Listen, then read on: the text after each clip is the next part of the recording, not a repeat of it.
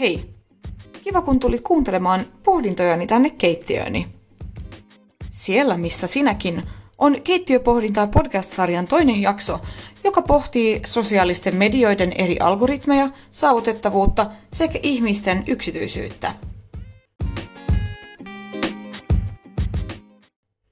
Se on mun mielestä tänä päivänä vähän huvittavaa, kun me jatkuvaan syöttöön saadaan ehdotettua ja kohdennettua sisältöä ja mainontaa meidän sosiaalisissa kanavoissa. Ja me voidaan aina vitsailla siitä, että no, et taas mun puhelin kuunteli mua, kun mä lauloin suihkussa I need a hero, ja sitten seuraavaksi sieltä Instagramista pompahtaa mainos, missä esitellään uusimmat Marvel-leffat, mitä voi HBO-palvelusarjasta katsoa.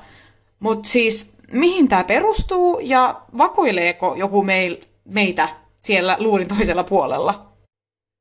Yksinkertainen vastaus olisi tietysti, että no ei tietenkään, mutta perehdytään vähän syvemmälle tätä asiaa. Muun muassa Wilson puhuu artikkelissaan esimerkiksi algoritmeista. Hän puhuu niistä tällaisina niin kuin automaattisina ovina, ja että ne ainoastaan suorittaa tiettyjä toimintoja automaattisesti syötettyjen tietojen perusteella.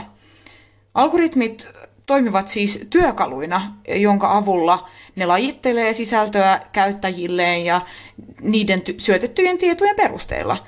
Ja nämä sitten taas itsessään laittaa etusijalle sitä sisältöä, joka perustuu todennäköisyyteen ja relevanssiin.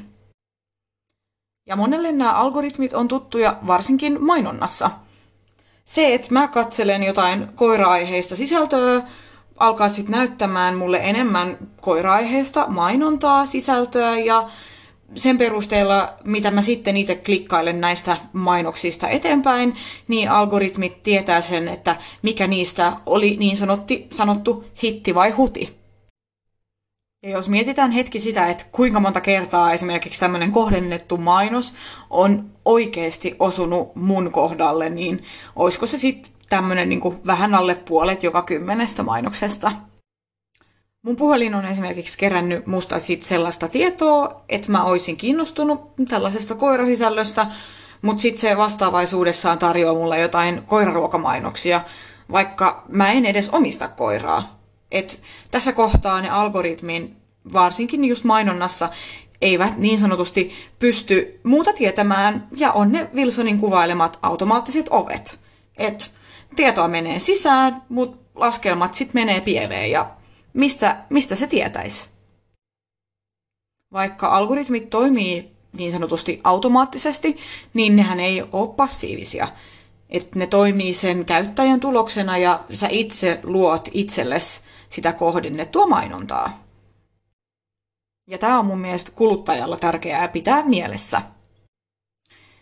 Et kun mä tuolla aikaisemmin sanoin, että no kuunteleeko nyt tämä puhelin mua vai, vai mitä, niin kyllä se tietyssä määrin sit, sitä tekee, että se nyt ei luonnollisesti mitään keskusteluja pysty prosessoimaan tai ymmärtämään, mutta just kun tuntuu siitä, että juurihan me tästä puhuttiin ja nyt mä näen tästä tämmöisen mainoksen, niin kyllähän se niin kuin prosessi siinä näkyy.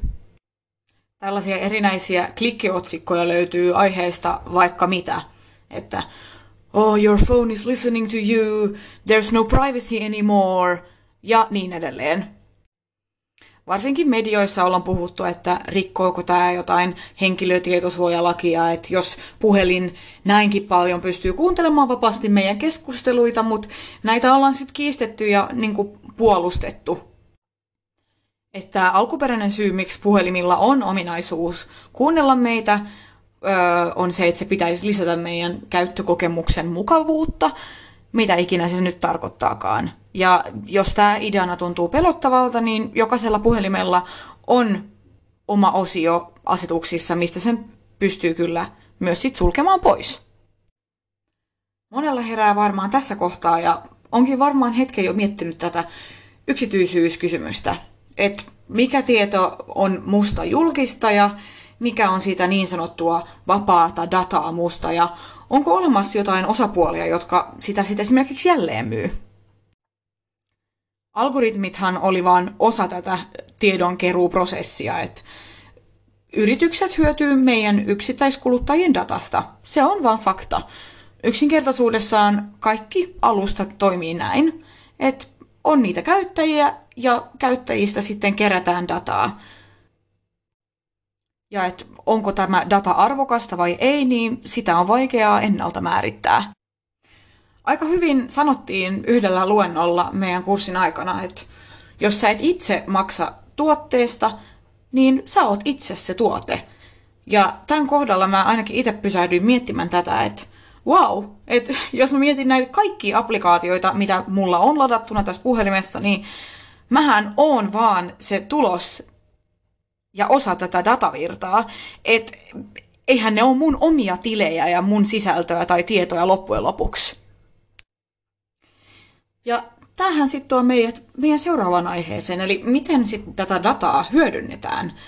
Ja se nähdään jo kova vauhtia esimerkiksi korvaavan rahan markkinoilla, kun me ollaan kaikki jossain tietyssä määrin jotain dataa.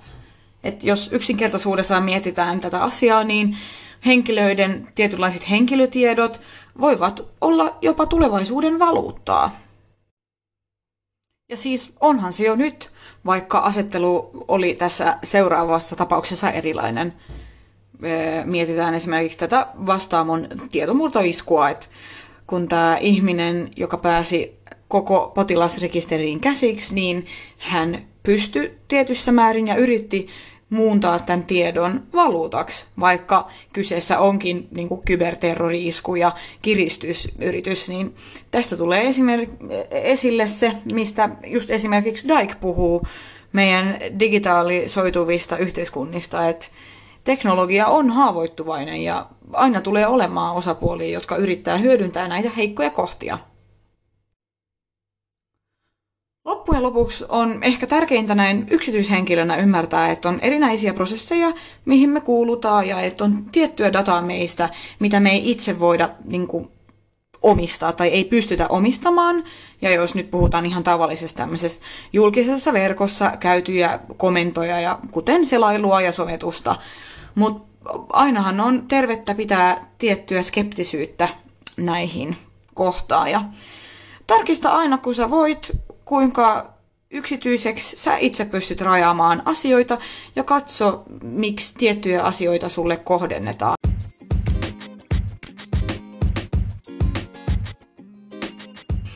Tätä automaattista muistodataa, mitä susta kerätään, voidaan myös muokata ja tietyssä määrin sitten poistaa. Turvallista verkkoselailua teille sinne siis ja nähdäänkin seuraavan jakson merkeissä. Moido!